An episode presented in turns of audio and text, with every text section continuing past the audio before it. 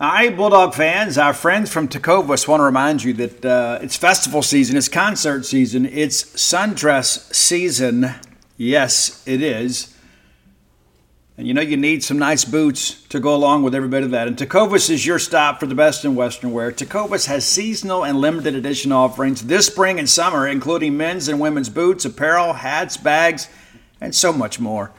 All Tecovas boots are made by hand in a very time honored tradition with timeless styles that are always on trend. And Tecovas has first wear comfort, so no break in period. You know how tough that can be with a brand new pair of boots. You can put these bad boys on and ride that ride with a smile.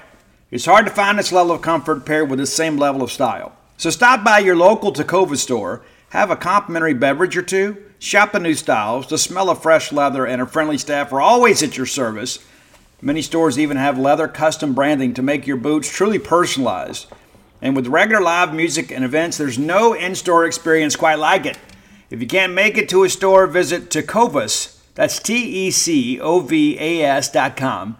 They offer free shipping on all boots, as well as free returns and exchanges shipped right to your door. Go to tecovas.com and find your new favorite pair of boots today. When you need mealtime inspiration, it's worth shopping Kroger, where you'll find over 30,000 mouthwatering choices that excite your inner foodie. And no matter what tasty choice you make, you'll enjoy our everyday low prices, plus extra ways to save, like digital coupons worth over $600 each week. You can also save up to $1 off per gallon at the pump with fuel points. More savings and more inspiring flavors make shopping Kroger worth it every time. Kroger, fresh for everyone. Fuel restrictions apply. Welcome to the Boneyard with Steve Robertson. As always, I am your good friend and host, Steve Robertson, here on the Hump Day edition of the Yard. Hope things are well with you wherever you are today. We got some great rain last night in Stark Vegas. Supposed to have a little bit more coming. It kind of cooled things off a little bit, but you know what, kids? It's summertime. It is summertime, which means summer weather, which means humidity and sweat and uh, you know extra antiperspirant all that good stuff. But uh, yeah, it's a great day here. It's a better day today than it was a couple days ago and certainly a few days ago. We'll talk a little bit about kind of where we are. A lot of reaction to Monday's show, and I want to thank you. I had probably had that's probably one of the shows you know since the, all the um, the Ole Miss stuff ended. Probably the number two show. I probably got more response from the flag show. You know when they first started talking about Kansas fun the super regionals and all that kind of stuff because of the flag. Got a lot of response out of that one. 99% positive. I got a lot of response from Monday show, and uh, just kind of making the case for college football. We're going to talk a little more about that today and kind of update you on kind of where we are and what I'm hearing. But I certainly appreciate your well wishes and kind words whenever uh, you enjoy something. And listen, if you don't, tell me too. I mean, you know, I, this is a show for the people, of the people, and by the people, and uh, by the people being me. Uh, what, I just I'm a bulldog, and I firmly believe that uh, sometimes good news and bad news is best delivered to Mississippi State folks from other Mississippi State people. And so I do my best to try to stay on top of that. And Charlie Winfield, you guys may know Charlie. Charlie, uh, an attorney here in town, also part of the broadcast team for the SEC network when we do local broadcasts here. Charlie made a comment of how important it is to have the, the local guys, guys with boots on the ground. Uh, and listen, I, I appreciate that, and I, I'm a firm believer. As you know, we we have real sources, we have relationships with people, and so we reach out and we, there's some questions we can get answered that perhaps the national media can't. Now, of course, sometimes there's national media people that come to town and get access that we don't, and that's a bone of contention that I have uh, raised many times because you know what? As I told, uh, I won't say who because I don't want to embarrass them. Uh, they're no longer here, but uh, back in 2014 there were some things going on. You get, you may remember that uh, you know the college football world was centered on the state of Mississippi, and so we had a lot of people show up, and they were basically given unfettered access to the program. And all of us that are here that cover Mississippi State sports year round, uh, there was some access we were not granted. And they said, well, you know, it's you know it's ESPN, Steve. It's you know it's Sports Illustrated. You know, I, I get it. You know, to a, to a lesser extent. But listen, the, the way that I look at it is, you know when we get shelled in a doubleheader and, and then it's cold and it's you know 35 degrees out and misting, you know ESPN's not going to be here.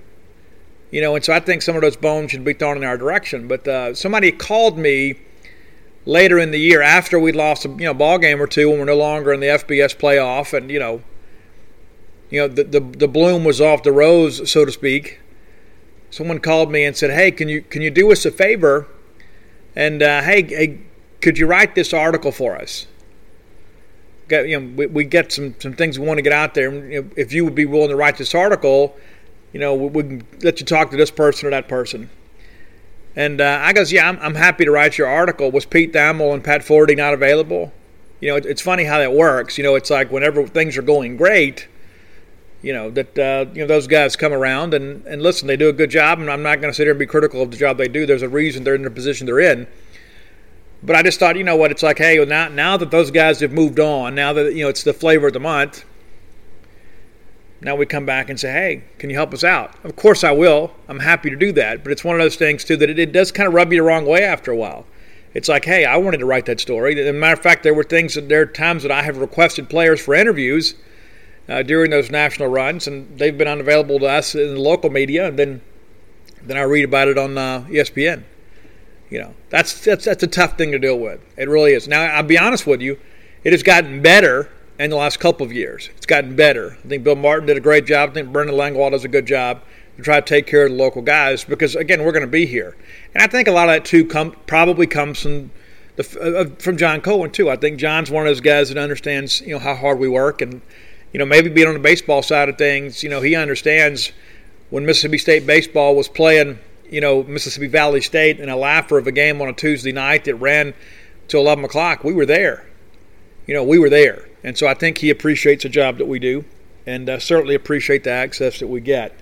So remind you too, if you hadn't done so, and uh, it's already been a great man, a great run already. Uh, Alpha Dogs is now available for pre-order. You can go right now to alphadogsthebook.com and pre-order Alpha Dogs. It'll be out here in a few weeks. We'll get a release date here in the next couple days, but uh, you know, you can go pre-order your book to ensure you're going to get a personalized copy. And if you love Mississippi State, you need to have this book. You need to have Stark Villains too. And if you'd like to go back and read about the demise of the Ole Miss football program, you can read about Flim Flam. But um, very proud of Alpha Dogs. I think you will be too. Again, it's available online right now only at alphadogsthebook.com. Go ahead and order today to ensure that you get them. And uh, I have instructed the publisher too. You know, we've got to make sure these things get in the mail uh, you know, as soon as possible. You know, last year it kind of happened in the middle of football season, and I ended up missing a trip to College Station just trying to get all this book signed. And so you'll get a signed copy. And listen, if you want them personalized, you can get them personalized. You put in the notes, hey, I want this to be a gift to my brother Jim or whatever. You can put all that in there. Steve, Hell State, go to Hello Miss, whatever you want. We'll put it in there. So again, it's alphadogsthebook.com, and you can buy all three of my books right there. alphadogsthebook.com. And if you've got Stark Villains, the book, bookmark, that'll get you to the same place. I want to thank our good friends at Bulldog Burger Company, longtime sponsors of this show, man, and love them. Listen, I, I, told you I'm trying to get in there once a week now. You know, we're getting a lot to go orders around this place. You know, sometimes uh, we don't all eat on, at the same time. It's different schedules, but uh, nobody ever complains. The, when, I, when I say, "Hey, listen, hey, hey guys, I'm going to get Bulldog Burger Company," and it, it gets those college girls of mine back home. Either they'll meet me at Bulldog Burger Company or they'll come home to get their food. And sometimes they eat it here and sometimes they take it with them. But nobody ever says, hey, I really don't feel like Bulldog Burger Company tonight. They're always on board with that decision. Your family will be too. Give them an opportunity to serve you. You can make an online order at eatwithus.com. That's eatwithus.com. They'll still do curbside service for you. You can call your order in, and there's still dine in service and certainly out there, uh, you know, outside, they've got that nice little patio area for you as well. Two locations now to serve you right here on University Drive in Stark Vegas, and then on Gloster Street there in Tupelo. Go by, have the pimentology, add bacon, and I'm gonna tell you, get the spring rolls. You guys think I'm joking? It's the truth. And everybody says, "Hey, Steve, I had the spring rolls." You're right. It's fabulous. Bulldog Burger Company, the place for people in Starkville and now Tupelo go to meet. M E A T. All right, so here is where we are, and uh, one of the first phone calls that I make just about every day is to my friend and colleague Mike Nemeth. Uh, you know, Mike uh, was over media relations for Mississippi State for many years, and so I'll call him sometimes. I'll say, Mike, listen, what does this mean from an administrative point of view? You you've been on the other end of this thing. What's the university thinking? What's the league thinking? What's college football thinking?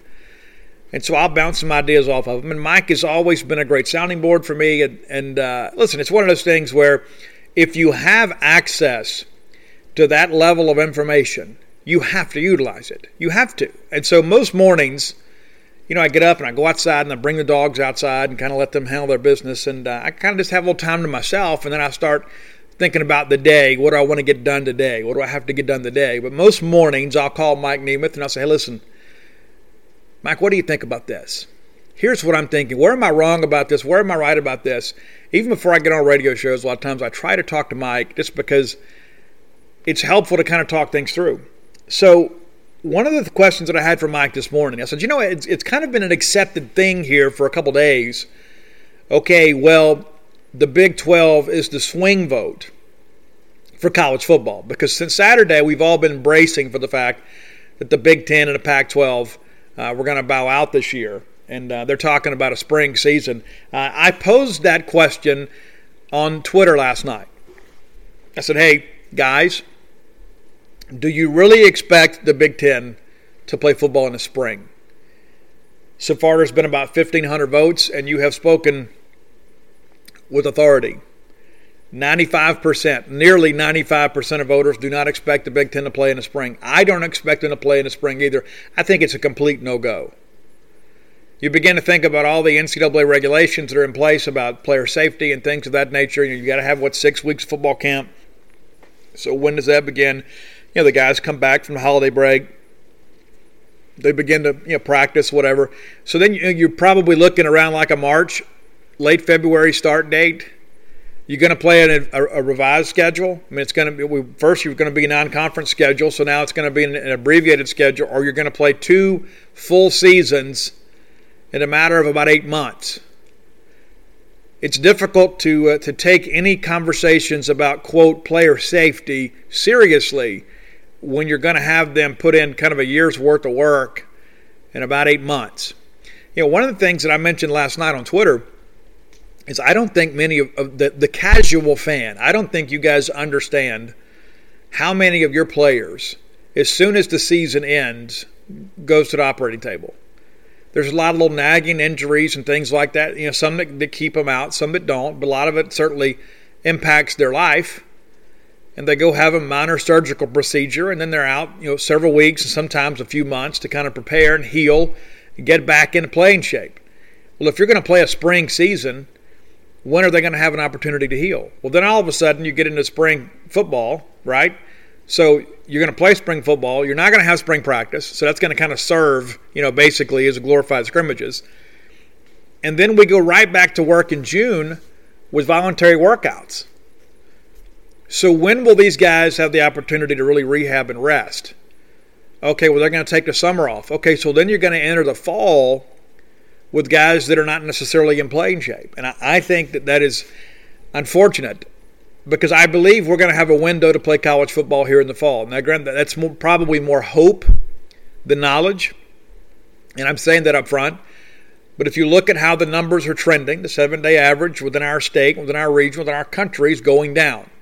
That's not to say that we can relax and take our mask off and things of that nature. The bottom line is we have to continue to do what we're doing and probably be even more vigilant but things are trending in the right direction, which is one of the things that makes this decision so you know head scratching. Why did the Big Ten have to do it now? You know, why couldn't they just say, listen, we might be rushing this a little bit. We're going to go along with the SEC and wait to start playing, you know, September 26th. That gives us some time to kind of see what what's going to happen with the virus over the course of the next four to six weeks. Another part of that, too, is with the SEC, the Big 12, and the ACC all saying, hey, we plan to move forward and play. So, over the course of the next 30 days, if the numbers continue to do well, and, and, and I say that, that's probably the right phrasing, if they continue to trend in a positive direction, it is almost impossible for the SEC, the ACC, or the Big 12 to come back later and say, well, due to an abundance of caution due to coronavirus, we're not going to play this year. Because how can you say today we're going to move forward with our plan, and then the numbers get better, and then you have an adverse reaction to that. I think in many ways, you almost back yourself in a corner a little bit by saying, you know, we're going to move forward with this, and then if things continue to improve, I don't know that there's any wiggle room to just come out and cancel. That's one of the things that makes the whole Big Ten thing that make you kind of scratch your head. They could continue to practice and then make this decision a month from now, or make this decision three weeks from now.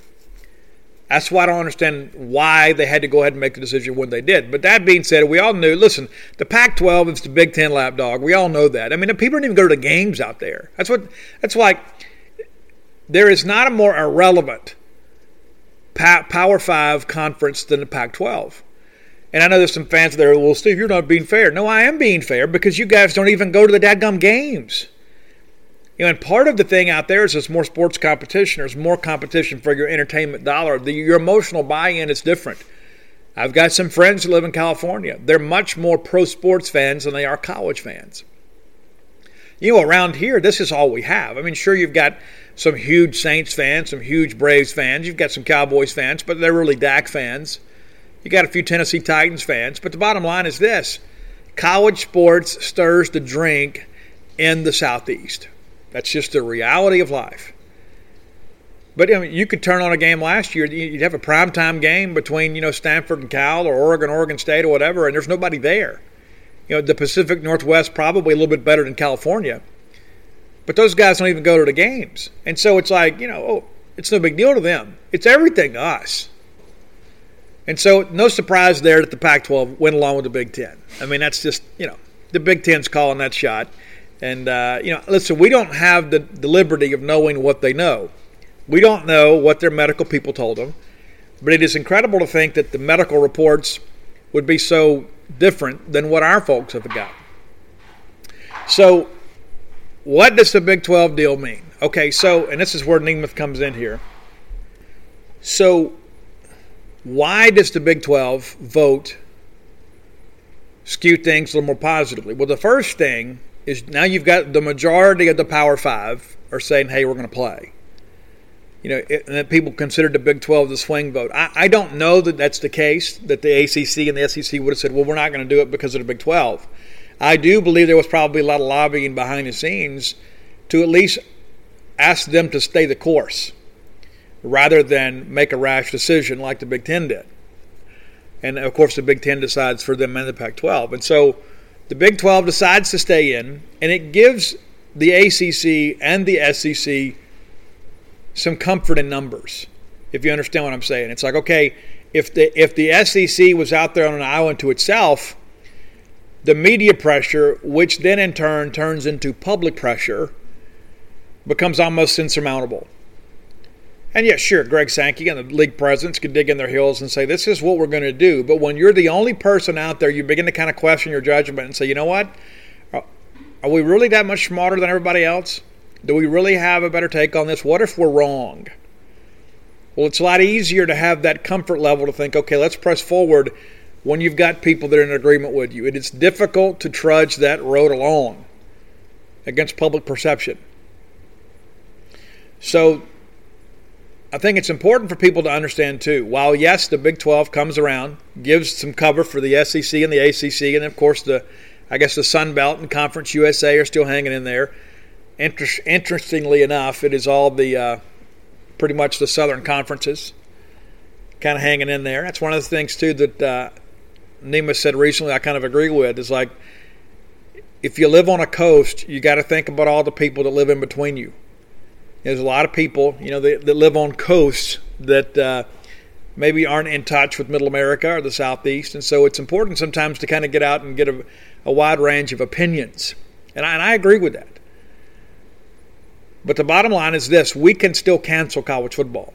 I'm not trying to be a wet blanket. I mean, I, I read some of those tweets last night. Within seconds of the Pac-12 news coming out, some of the same people and, and, people say, "Well, Steve, they're not really cheering against college football." No, I don't. I don't agree. I don't. I don't. I don't disagree with that. I, I don't think there are people that are cheering against college football, but I think there are some people who are so invested in being right that they have lost objectivity. There was a tweet last night that I responded to, Darren Rovell, who's been in, you know, talked about sports business for years and years, makes a comment. We got the Big Ten and the Pac 12 canceled. And then he goes and makes a comment about Ray Tanner, South Carolina's AD, talking about, um, you know, not only having games, but having people in the stands. I found that phrasing to be awfully interesting. We we got the Big Ten and the Pac-12 canceled. That's that's interesting phrasing for a person in, in the media. It's just odd to me, and that's one of the things I question: Is this a movement? Is there something I hear that I'm aware of? Did I not get the memo here? Am I not in the inner circle? I mean, is this something more? And it's so silly. People say, "Well." Steve, I just think that's just kind of how he talks. Well, listen, this is an educated man. He could simply have said the Big 12 and the Pac 10, uh, pardon me, the Big 10 and the Pac 12 have canceled, and now here we have, but no, we, we got the Big 10 and Pac 12 canceled. Maybe I'm reading too much into it, but that just seems to be kind of weird to me. And the fact that other people challenged him on it, and he didn't change it. It's just weird. It's really weird to me. So again, within seconds of that news coming out, people were kind of throwing some wet blankets on. Hey, Steve, listen, hey, you know, hey, hey, wait a minute now. We, we can still cancel, and we absolutely can. We absolutely can. But no matter what happens, I think the SEC, the ACC, and the Big 12 have all said, hey, listen, it's too early to make this decision. We put some protocols in place that are working. Mind you, they are working.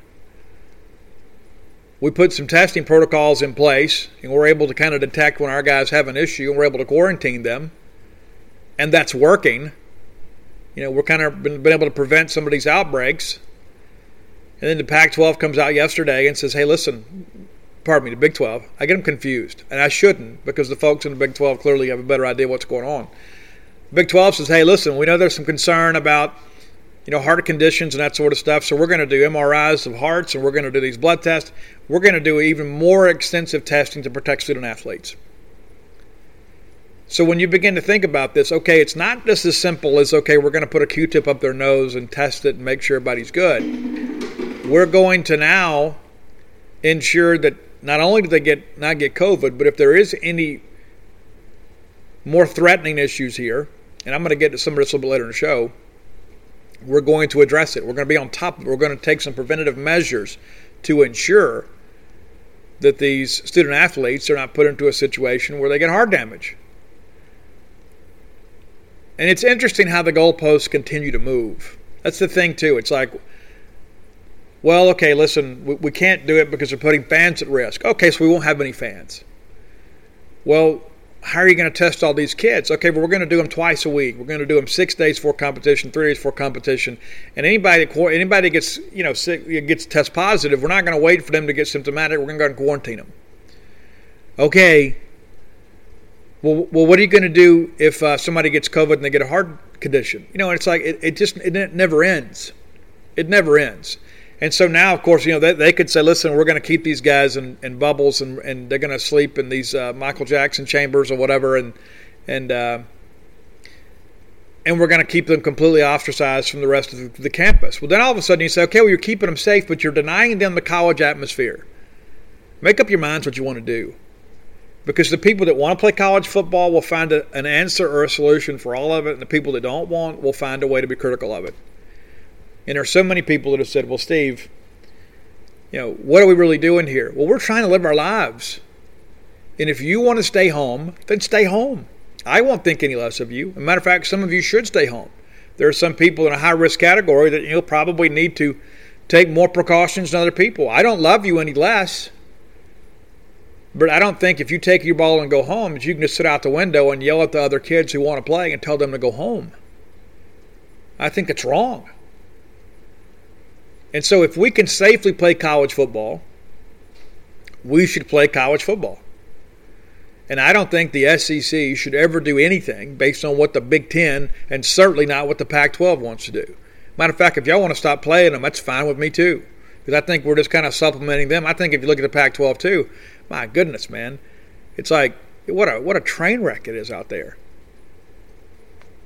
We talked about before about how the Power Five might move away. I think that you know maybe we need to reevaluate the Power Five. I want to remind you too, if you need to smell good, the folks at Hawthorne will take care of that for you.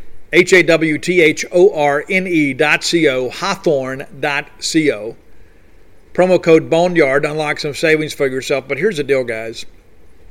Many of you are already paying too much money for cologne that doesn't fit you. you put on a comfortable pair of shoes, you put on a good shirt, you feel good. go out there for a night on the town, you go grab some cologne and squirt it on, and it doesn't fit you. You want to improve your batting average, guys? Let the folks at hawthorne.co help you. Go to their website, take the short two minute quiz. I don't think it even takes two minutes. They will pair you up with fragrances that fit your preferences. You are in charge. Then they'll send you the work scent, the play scent. You're going to feel even better. You're going to feel even better. I'm telling you, you're going to be more confident at everything you do. Hawthorne.co, again, promo code Boneyard. Give them the opportunity to serve you. I have been so incredibly impressed. The, the quality of the products, fabulous. The packaging, the expedited shipping, everything is great. It's a great company to deal with. That's one of the reasons that I'm still with them. And again, it's hawthorne.co, H A W T H O R N E.co. Unlock some savings for yourself. You're going to like the way you smell. I'm going to tell you, it's the best clone I've ever had. Okay, so let's get in top 10 list. Again, a lot of reaction to Ratt, man. A lot of reaction to Ratt. I had a lot of people, Steve, thank you, man. Man, I, have been waiting to hear that. Ratt. People forget, man I guess it was like in 85. Ratt kind of ruled the rock world, man. Ratt was incredible. When Ratt went out on Invasion of Your Privacy with Bon Jovi as a headliner, that was the show. Ratt was incredible. Stephen Pearcy, to this day, I believe, the coolest voice in 80s metal. Nobody's quite like Stephen Pearcy. Matter of fact, I saw the uh, Rat and Roll a couple years ago at Rocklahoma. Had a great time. Love Ratt. Wear my Ratt shirt regularly. A lot of reaction. A lot of people sent me the, the you know the horns, the emoji. Steve, thanks for the Ratt list. So I had somebody. And they, it's so funny. Some of these people send me a top ten list and they don't want to be acknowledged on the show, which is kind of weird. But whatever. I'm trying to make you famous. A female listener says, "Hey Steve, big Def Leppard fan. Would like to hear your take on the top ten Def Leppard songs." Well, I'll tell you this. My list is probably going to vary uh, more so than most people's because I was on the Def Leppard bandwagon long before they started recording all these power ballads. Okay, so my list will be a little different. So I think it's. Uh, let me go ahead and let you know right now. Here are the here are the songs that I like that didn't make the list. Rocket, good song, cool video, not top ten for me. Good song. Uh, Too Late for Love, one of my early favorites, but some other songs have come out probably pushed that outside of my personal top 10. Uh, the song Hysteria that was so incredibly overplayed. Two Steps Behind, one of the, uh, you know, probably kind of an un, un, unearthed gem in that catalog. I think Two Steps Behind is uh, one of those songs that probably didn't, because of a change in music, you know what I'm saying? It probably got lost in the shuffle a little bit. And this one narrowly missed, and I almost put it in at number 10. That's Animal, which was the second single off of the Hysteria album. Pretty cool video. It's about a circle, circus. All right, so here we go. Number 10 on my list is uh, Let's Get Rocked. Let's Get Rocked. Kind of clever. It's been uh, kind of a stadium song. A lot of people talk about that one. Let It Go, number nine. Let It Go, one of the more recent songs. Uh, you know, it's. Um, let me back up a second here. Let It Go is off High and Dry. Let's Get Rocked, one of the more recent songs. It's in the Vivian Campbell years. But uh, Let It Go off High and Dry, one of the. Uh, you know, one of those songs too. That you know, that High and Dry album was the one right before they found their sound. Because when they got into Pyromania, Def Leppard became huge. Okay, speaking of Pyromania, one of the best songs um, on that album, a lot of those to come. Bringing on the Heartache is one of those ones you, you listen to and you think, okay, this is this is when Joe Elliott kind of found his ability to get up there and extend the range a little bit. Like that song a lot. Number seven, probably the ultimate Def Leppard power ballad with Love Bites. Again, that's off the uh, Hysteria album. That's when they went from being great to being superstars. Number six for me is the song Women. Uh, we love them. Love the song. Love the musical arrangement. Love the video. Number five, probably, probably one of my favorite off that Hysteria album is Arm- Armageddon. Uh, I kind of like the um, the double entendre there too, but also too kind of works in uh, some of that English accent type stuff. Armageddon it. Yes, Armageddon it. All right, number four for me, this is when we start getting the good stuff, right? This is when we really get into the good stuff. I think we could make an argument that from 15 to 5, you could make a case for any song, but I think when you get into these top four, I think everybody has these in here. Number four is Rock of Ages. Love that song. Uh, still not quite sure some of the things they were talking about. But uh, Rock of Ages, one of those ones that everybody at school went and figured out the you know Uden, Gleeden, Glouden, Gloden. Everybody said it because they thought we thought we were cool, and we were so cool, right? We were all so cool because we went there and talked about Def Leppard in the cafeteria lunchroom line. Okay, number three for me, and at one time I probably could have convinced you this is the best Led Zeppelin, Def Leppard song of all time, and that's "Foolin'." Love the guitar on it. Love the song. The video is pretty cool. And so we get to the final two. And I know some of you thinking, okay, I know what's number one, and you're wrong. Because Pour Some Sugar on Me is number two. Love the song. Love the delivery on it. And I love what it did for music. That's one of the things, too, that, uh, that I loved about the 80s is that uh, in the early 80s, everybody was kind of anti rock you know, there was a lot, a lot of new wave stuff and a lot of pop stuff. But then, the, as people began to get out and go to shopping malls and buy records and cassettes and CDs and sort of stuff, program directors at radio stations had to kind of make a shift in their programming. And so all of a sudden, you you could hear Def Leppard or Whitesnake or Motley Crue on some top 40 stations. Not a lot of songs. They mainly just did the power ballads. Uh, but there was I remember that when you guys on the coast may remember when uh, this is Power 108. For so long, they would have these callers call in. They'd have you on. You could request a song. They put you on the radio. Hey, what do you want to hear tonight? Blah blah blah. And man, the people rose up and said, "Hey, I want to hear this. I want to hear Motley Crue. I want to hear." And so they would have you on the air.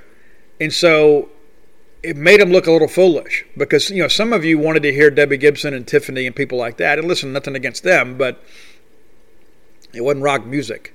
So Power 108 said a power pack coming up with Debbie Gibson, New Kids on the Block, and some other cute kids that dance around. You know, there wasn't a lot of power behind that, but eventually we kind of wore them down a little bit, and so Def Leppard kind of paved the way to get a little more rock on a regular radio and Pour Some Sugar on Me was a huge part of that because it was an unbelievable runaway hit. But again, this is my list. And the number one song for me, one of the best guitar riffs in rock during that time, is Photograph. Love the song, love the lyrics, love the video, love everything about it. If you want to ask me what's the best Def Leppard song of all time, it is without a doubt Photograph. And I would be remiss if I didn't mention Steve Clark was kind of the, he was the guy. He was the guitar guy, and uh, was a guy who was an alcoholic and lost his battle with alcoholism. And um, yeah, that band has faced a lot of adversity. You know, Rick Allen, of course, uh, loses an arm in a car accident. Let's face it, friends. We live in uncertain times. Security probably more important now than ever before. That's why it's important to keep you, your family, your property safe by working with my friends at Eufy. That's E-U-F-Y dot com. Let me tell you a little bit about this new video smart lock they have. It's super cool because basically you get a three-in-one security system here. You can have everything on just one device instead of having the outside of your house look rather tacky because you got all kinds of stuff out there. It's not just about your security, but convenience. No more concerns about losing keys. You can assign passwords to your family members, and you can see who's kind of coming and going. Got that immigrated camera too. Uh, it's easy to install. You can set it up with just a Phillips screwdriver. You know, you don't have to go to a class on how to use power tools. No drilling required. You get keyless entry. You don't have to worry about fumbling with the keys when you're getting back with a, an armful of groceries, right?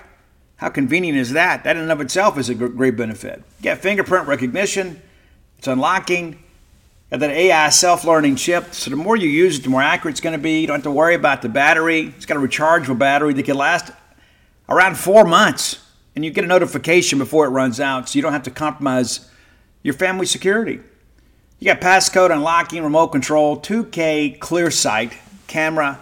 You can see who's at your door. You see these videos online all the time. Don't you think it's time for you to set something up so you can have the peace of mind of knowing that you don't have people constantly going in and out of your property? There's no monthly fee. Unlike other brands that charge you a monthly fee, you can have your recordings locally and never have to pay for storage. How cool is that? It's convenient, it's safe, it's a must have for your home today. If you already have like a video doorbell, you know sometimes people want to come and steal your, your doorbell. You don't have to worry about with, that with this. All right, so let's be sure to visit Eufy Video Lock. That's E U F Y official.com forward slash video lock. And it's time for you to gain control of your door. Again, that's Eufy.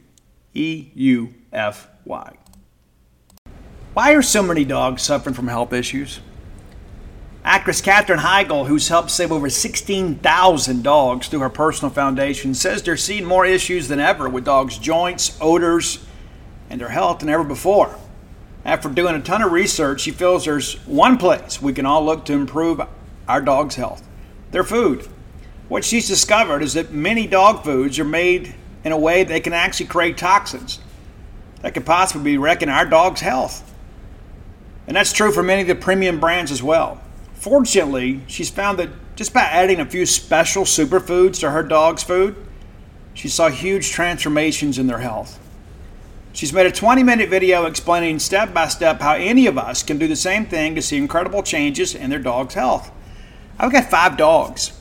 I do. I love them. I spend most of my time with them. In fact, Mojo, my mama blue heeler, has helped me write six and a half books now. I want her to be as healthy and happy as possible.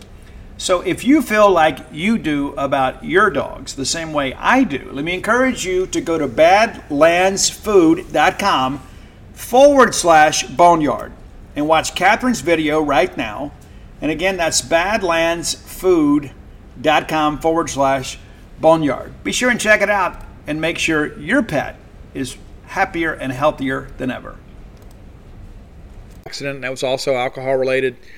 Uh, but Steve Clark, one of the greats, and uh, you know, I, the thing I think about that maybe that's why I kind of gravitate to those earlier tunes, man, because he was the driving force behind so much of that. And it's really sad that he's not here today.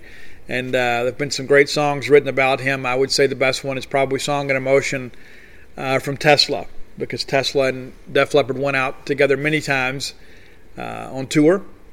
And so there was a, a real relationship there. But uh, enjoy some Def Leppard today, guys. That's one of the things. When you guys send me a list and I pick a list, I just like I spend the next couple days kind of reminiscing and going back and listening to those songs. Uh, other day I spent, you know, probably a couple days listening to Three Doors Down. You know, just because he's like, hey, I forgot this song. I forgot about how good this album is because you get a little deeper into it. And that's the thing too I don't want to spend too much time on this. It's one of the reasons that I'm kind of glad kids are buying vinyl these days. Not just because of the fact that, uh, you know, it's cool and it's hip or whatever. But here's the thing, man. When we were kids, we had cassettes we didn't have Apple Music. You know, we had CDs and we thought we'd revolutionized, pardon me, revolutionized the game because we could just go click a button and skip songs. But when you're listening in vinyl and you put it on and you just kind of just, you know, maybe my house would get around, shoot pool or whatever, you're talking to your friends, you get to go on a journey that an album takes you that you don't get listening to these single serving pop stars on Apple Music. You, you put your playlist together and you listen to the same songs every day. But when you put that record on, it's so much trouble to go over there and pick and choose. You just kind of listen to it. And you will find so many great songs. Uh, and the soundtrack of my life is highlighted by B songs, B sides that are like buried on albums somewhere. Some of my favorite songs, and it's just like I recently talked about on this show that I'd picked up a Foreigner's Double Vision on vinyl, an original pressing, you know, from back in the '80s, and I had forgotten what a great song "Love Has Taken Its Toll" is. And it's just one now. Sometimes when I, I put that side on first because I, I want to hear that track uh, before I have to flip the album over. And so again, my little um, aside there about music. So Campus Bookmart, longtime sponsors of the show, great people, great prices, great selection. You can go visit them on the World Wide Web at campusbookmart.net. And by being a loyal Boneyard listener, we'll give you a phrase that pays. That is BSR, which stands for Beautiful Steve Robertson, and that gets you free shipping on all orders over 50 bucks. Any order less than 50 bucks, absolutely incomplete. Stan and Man, Miss Kathy Brown, the whole crew that they'll take care of you. If there is anything Mississippi State related, they're going to have it or they have access to it. So if you need to decorate your home, your office, whatever, you know, I know. Listen, for me, you know, I, I took advantage of the quarantine and I moved my office. I've got so much more room to spread out now. Got some stuff on the wall, but I got some, some spaces I need to fill. I got to get some maroon merch. And I'm going to go to Campus Bookmart. You should too. Again, that's campusbookmart.net, promo code BSR. All right, so let's talk a little bit about liability because there's a lot of things out here. A lot of people have said, hey, well, they don't want to play because of this. And here is one of the things to it. I'm going to say this as nicely as I can because sometimes – I know that my tone is a little less than what I want it to be. So I'm trying to I'm not trying to talk down to anybody. I'm not trying to make anybody look silly or feel silly. But there are some of these things that get posted in these Mississippi State Facebook groups. I, I don't know where it comes from. And people say, well, they don't say according to sources. Well, this is what I heard. It's the same thing. I don't know who you're talking to, but you need to talk to some other people. Some of these things that get out there make absolutely no sense whatsoever, and they're not rooted in fact. And then what happens is it gets spread. And, well, here's what I heard. Here's what I heard. Here's what I heard. Okay, stop talking. Start listening. Start reading people that know what they're talking about. And listen, I know that's a moving target these days because there's so many people out there in the media that they'll find somebody that agrees with their line of thinking and they go write an article about it and they think it ha- adds some teeth in it because they have somebody with a you know a degree or whatever that uh, you know, that, that provides some validity to the argument. And, and they, that's what everybody's told us. Listen to the doctors. Listen to the medical professionals. And so one of those things is out. I'm going to I'm going to talk about this a little bit I think it's important. There's a lot of liability with all this the universities football programs there's liability but, folks, there is liability with everything, there is risk with everything. And there's so many people that say, well, the risk is just too great. Listen, you know, for the person that walked out there and stepped out to the curb today and got hit by a bus, the risk was great for them too. But there's also the personal accountability component to all of this. You know the risk. Listen, if, if we didn't do anything because of the fear of lawsuits, we would never do anything except sit in quarantine all the time. That's all we would ever do. We'd never go anywhere. We'd never do anything. We'd never meet anybody. We would just sit around. And, and so there's also the fear of not playing. What happens to these young people if we don't play? What happens to these communities if we don't play? What happens if we send these guys back home? And listen, you've seen it. And listen, small town Mississippi, doesn't have a lot of the risks that big cities do. It. Listen, I, I can't remember, but I believe it was a Florida player, and I wish I would have uh, remembered the, the tweet. He said, I got nothing to go back home to. You're not going to let me play. You're going to send me home. I've got, I've got nothing to go back to. And there are other people that have said, listen, I don't want to go back home. I don't want to have to go back and be on the streets. Where I live is not safe. You guys know Brittany, right? Brittany from Last Chance U. She tweeted that out yesterday. Hey, administrators, go home and look around your your, your house and realize that most of these kids don't live like you. Brittany Wagner's, you know, friend of the show. You know, and uh, I'm I'm a fan of hers. I, I admire the work she did at East Mississippi. But she's exactly right. You know, it's like we look sometimes, and, and this is, I'm not going to get political with you, but it's one of those things, you know, it's just like the flag issue. You know, I had a much different experience than many of my classmates, and I was I didn't know that at the time. But then when you begin to talk and you open some dialogue, you realize that not everybody is raised like you. Not everybody has the same values as you, and certainly not everybody has had the same experience as you. And so it's easy for me to say, okay, look, you just guys, you guys send the kids home from school. I'll deal with it. Okay, well, I work from home. It's a lot easier for me to deal with that. My youngest is about to be 15 years old. It's a lot easier for me to say, hey, you go do this, or I'm going to take your Xbox. It's easy to get that stuff done. The rest of that Robertson kid story is all three of my kids that have gone to college, and I have two that are still in, enrolled at Mississippi State now. Actually, one is on co-op. But uh, my point being is that every every one of my kids that has gone to college, within about a month of being being in college, and for my youngest, it didn't take that long they have come back or they have called, they have texted and said, you know what? I am so grateful for how I was raised. I am so grateful that my parents gave me some freedom to make some mistakes. Uh, one of my daughters, within days of being enrolled, said, I am so glad that I had some freedom to go get out and do some things so I didn't get to college and freak out like some of my classmates are doing. My kids are very fortunate in that respect. They also have had the opportunity to grow up in a household uh, that you know pushed them to achieve, but also gave them room to be themselves. They also didn't have to worry about walking to the street, uh, down the street, uh, and getting caught up in a you know crossfire, anything like that. And that's one of the reasons we left Baton Rouge. Goodness. But there are a lot of young people out there that, because we know their names and we see them on television and we see them in those beautiful uniforms and we see them wearing all official issue Adidas gear, we think, hey, that kid went to the same high school as my kid, and so they must have been raised the same way. And we may not even do it consciously. But there are a lot of these people. This is the this is the best they've had it. That's one of the things that I had. One of our ex coaches told me. We're projecting kids. You know, after, after signing, uh, interviewing a guy after signing it. What do you think about this kid? He goes, oh yeah. He goes, well, once he gets on a college campus and he starts getting three meals a day, he's going to get about 25 pounds in the first year. And I kind of looked at him because I don't know that I got it at the time. And he goes, Yeah. He goes, This this kid here, he said he's lucky if he gets to eat every day.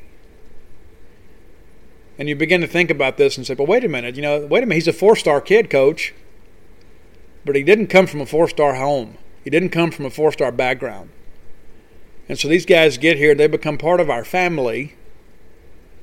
They don't want to go home.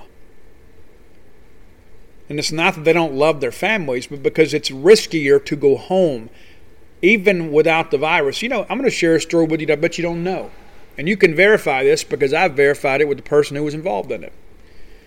When Benardrick McKinney attended Mississippi State University, because you know he was a draft eligible guy, was able to come out early, and he did.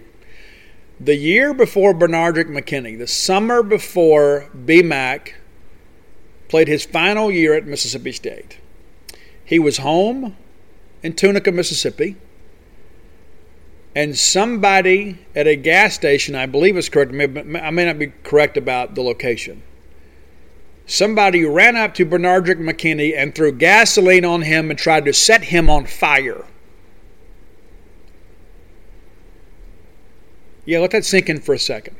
Somebody a little bit jealous of BMAC tried to set him on fire while he was a college athlete here at Mississippi State. Not anybody in Starkville, but when he was back home. Now let that sink in for a second. And you think about your own kids.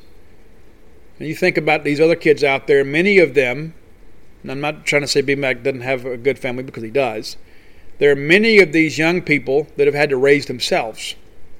And many of the mentors in their life have not necessarily been, um, you know, what you or I would choose.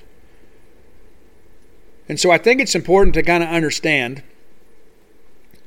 you know, the best family that many have is the Mississippi State family.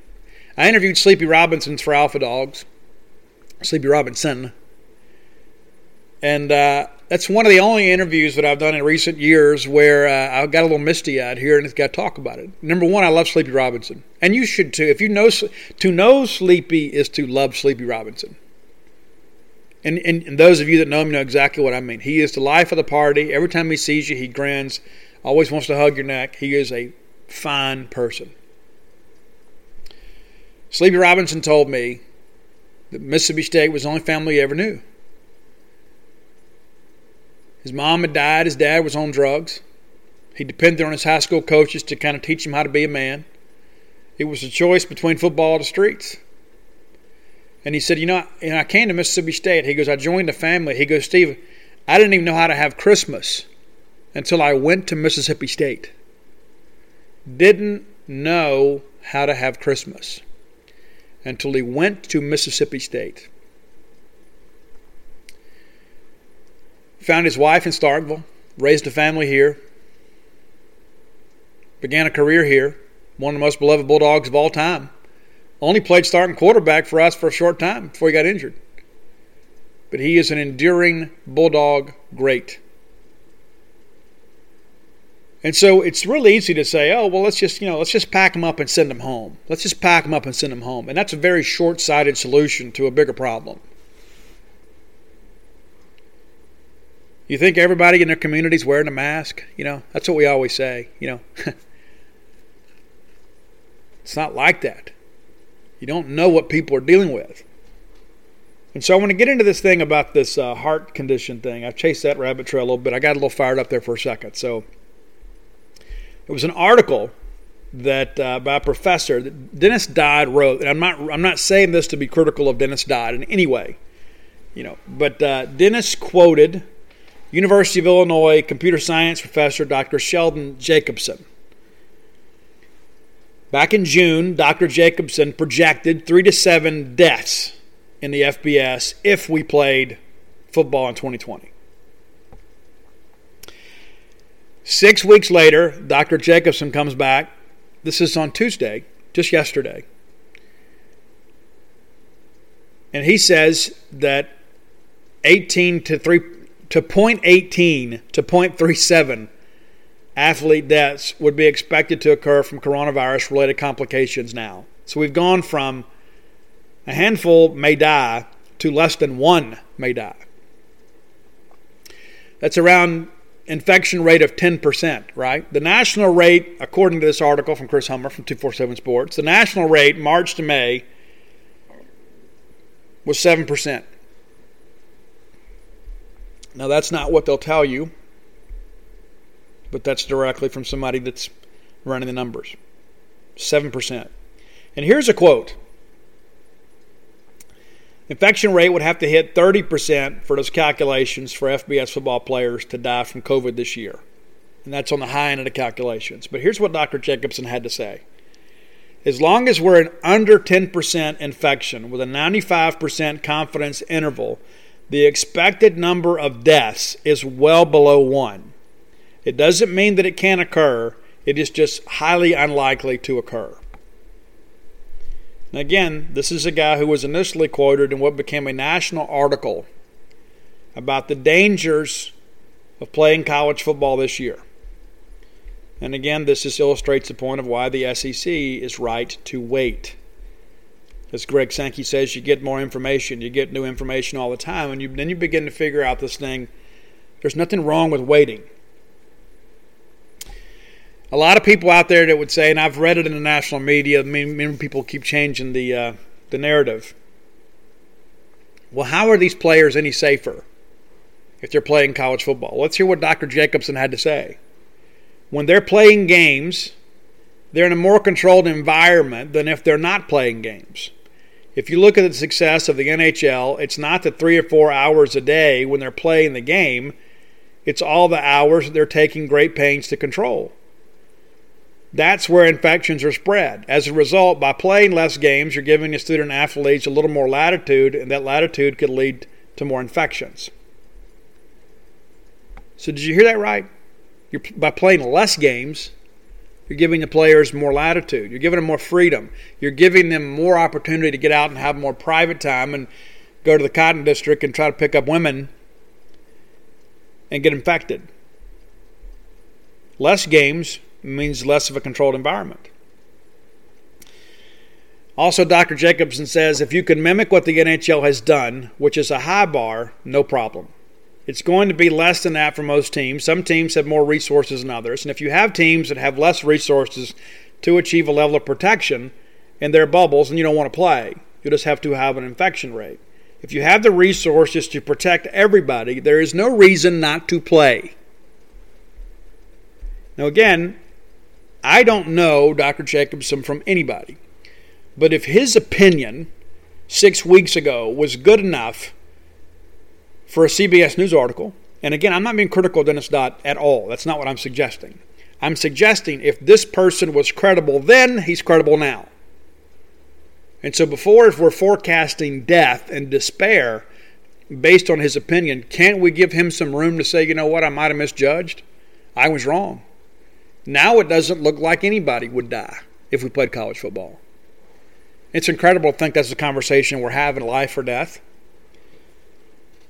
There's a lot of liability in this, this whole thing. People are worried. What about lawsuits? And listen, as I said earlier in this segment, there's the fear of getting sued every day if you want to do it. I mean, if you're in business, especially if you're successful, somebody's going to try to sue you. That's one of the things people always bring up. Well, we're playing travel team baseball, and we are. We're playing AAU basketball, and we are I say, well, you know, why is it a, a, you know a problem for college football? Well, number one, the resources are there, you know, for trial lawyers. And again, I'm not being critical of attorneys. Everybody's going to make a living. And uh, around Gene's page today, somebody brought up Tom Mars quote. Tom Mars quoted in a uh, an article about there are a lot of trial lawyers out there kind of licking their chops, just waiting for something to happen.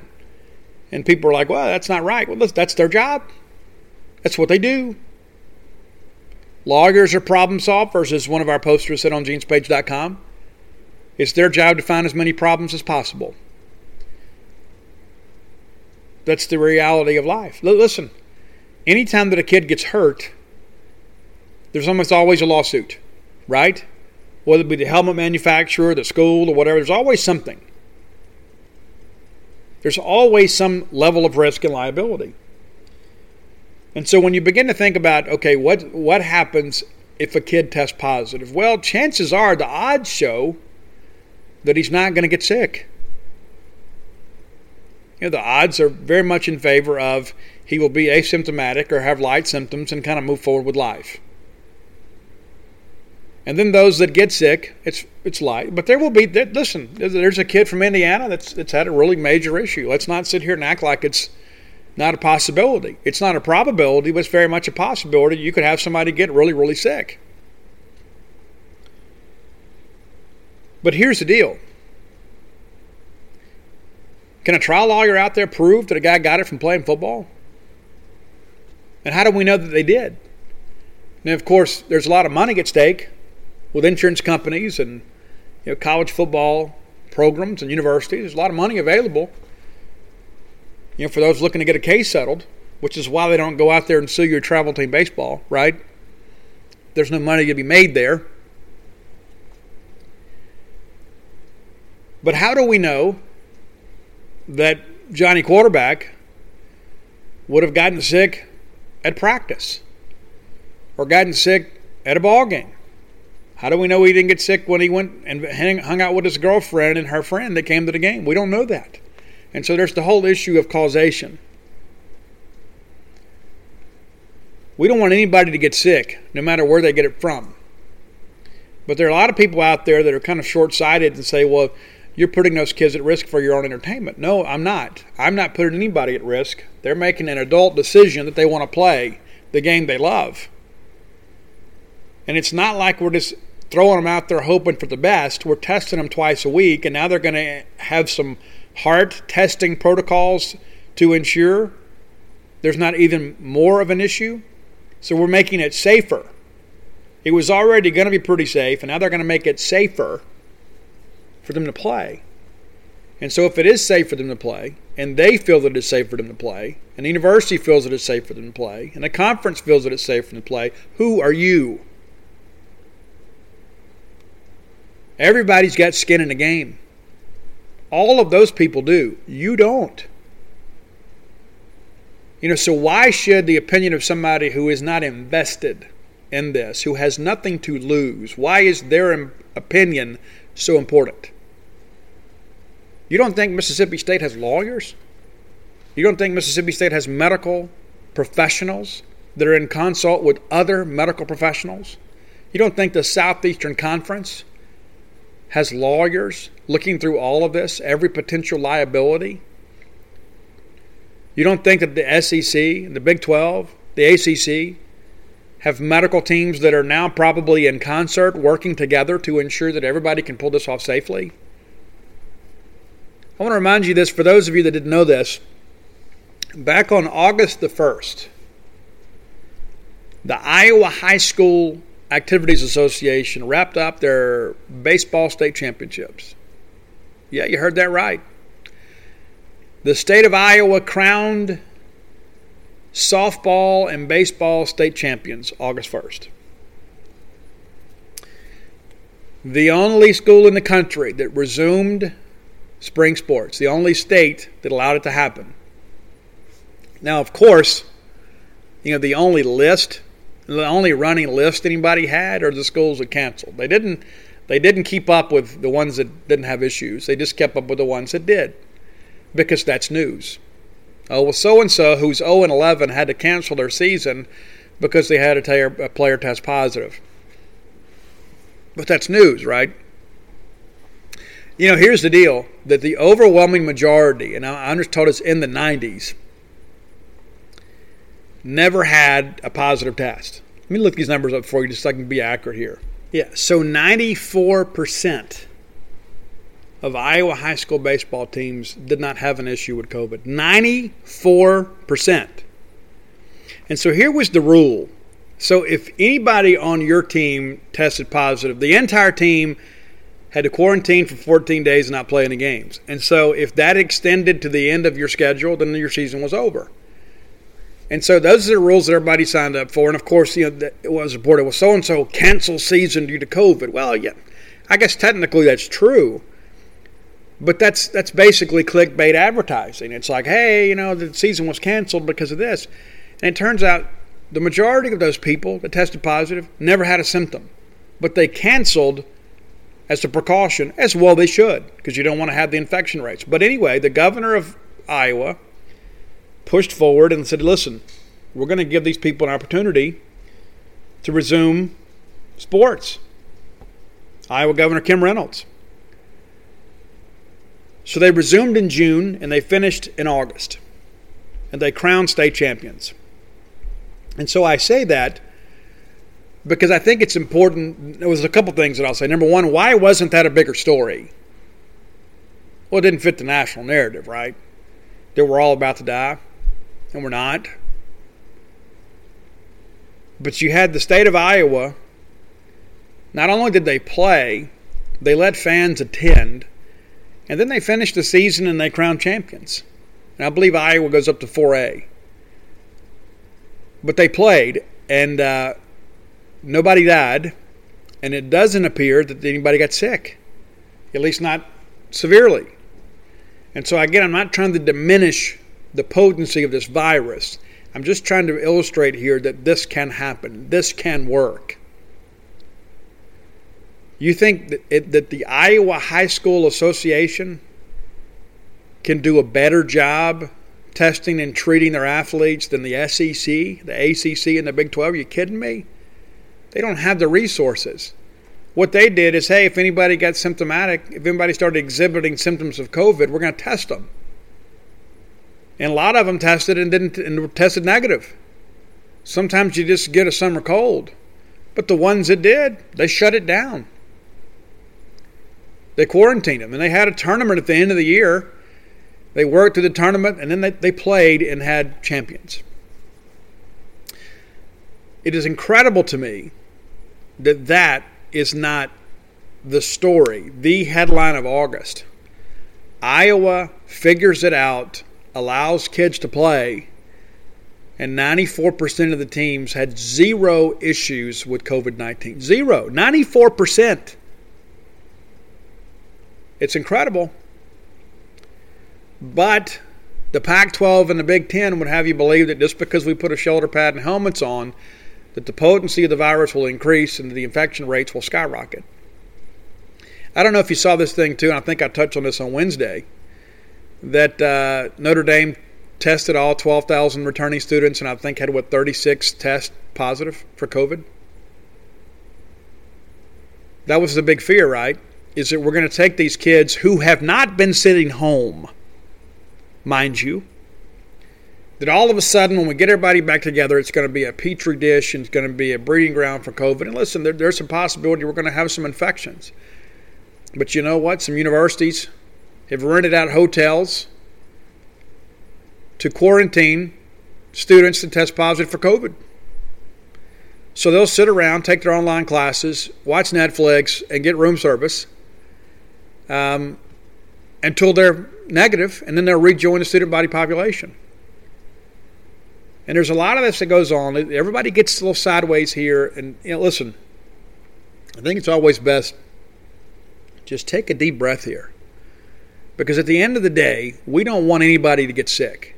We don't want a football player to get sick. We don't want a grandmother to get sick. We don't want the post carrier to get sick. Listen, I keep my distance from people. I do. Not just for me, but I want them to feel safe too. I'm going to go. Uh, I'm in a gas station the other day, sitting there trying to you know pick up a snack for me and the kid, and I got somebody standing up. I'm like, can you, I wanted to say it, I didn't, because I'm I'm trying to trying to be nice. Can you give me a little room here? I don't I don't even need the full six feet, but can you just get off of me? Do you, like oh, they wanted to step up and ask the cashier a question while I'm checking out. Listen, we're trying to live in a society here. In the middle of a global pandemic. So you give me a little room to breathe here, pal. But the the humanity in all of this you, you want to ask me if we should play? I say we absolutely should play. If the numbers continue to improve, I think that the SEC and the Big 12 and the Conference USA and some, I think everybody, they have no choice to play. I think in many ways, you kind of paint yourself in a corner. When you come out and say, we're going to prepare to play and monitor the situation, if the situation improves, then you have to play. And then, then you begin to look at this thing let's say we start playing football and we get in October, and listen, there are going to be some issues. You're going to have some t- kids test positive, and there's going to be some guys that miss games. They're going to quarantine. That's going to happen.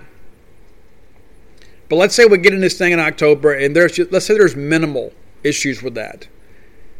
What do you think is going to happen to the donorship of the Pac-12 and the Big Ten when they see the SEC and the ACC and the Big 12 dominating the college football scene. Now, all of a sudden, this abbreviated schedule you want to play in the spring, it's almost a must. And listen, it could be one of those situations where in college sports we get two seasons, right? You know, we, we talk about we almost didn't have a season. We might end up getting two. We might get our regular season or a semblance of that in the fall and then turn around in the spring. Maybe we get to watch the Big Ten and the Pac 12 play. Maybe we get an extended season. I don't know. But I think the pressure has clearly shifted in this situation. I believe the Big Ten tried to have a little bit of a power play here, and it blew up in their face. I think it's not done blowing up in their face. But I commend the SEC and the, the leaders and league presidents around the South, the Southwest, that have said, you know, listen, let's just wait it out. And again, we're not kicking off tomorrow, kids. There's no guarantees. The only thing right now that we're assured of is that those major conferences are moving forward. They're moving forward with the previous plans and adding some additional medical protocols to ensure they can keep their students safe. So, are we delaying the inevitable? Maybe. I don't think so, though. I think as long as the numbers improve, that we're going to play college football. And again, I commend those for giving this process and these protocols time to play out before making a rash decision. Well, that's going to do it for today. I'll be back on Friday. Hope things are well with you. I hope Friday's a payday for you. We'll talk a little more about what is to come. Before I get out of here, I almost forgot. The Big 12 has already released their schedule. You know, it's like, hey, not only are we playing, guys, here's a schedule. SEC, I'm told that that may happen late this week, probably early next week. You know, last Friday we finalized the opponents, could finalize dates here. I reached out to some people this morning and said, hey, it's, it's close. Late this week, early next week. It's already Wednesday, so we're you know we're talking here next few days. But I think that's going to be big too. I think that's very healing. So okay, not only do we know who we're playing, here's the order. I can begin to kind of make some plans. And again, we'll see what happens between now and September 26th. We got six weeks figured out, kids. Until next time, let's all live our lives in a way we make more friends than enemies, and people can see a difference in the way we live. When you need mealtime inspiration, it's worth shopping Kroger, where you'll find over 30,000 mouthwatering choices that excite your inner foodie. And no matter what tasty choice you make, you'll enjoy our everyday low prices, plus extra ways to save, like digital coupons worth over $600 each week. You can also save up to $1 off per gallon at the pump with fuel points. More savings and more inspiring flavors make shopping Kroger worth it every time. Kroger, fresh for everyone. Fuel restrictions apply.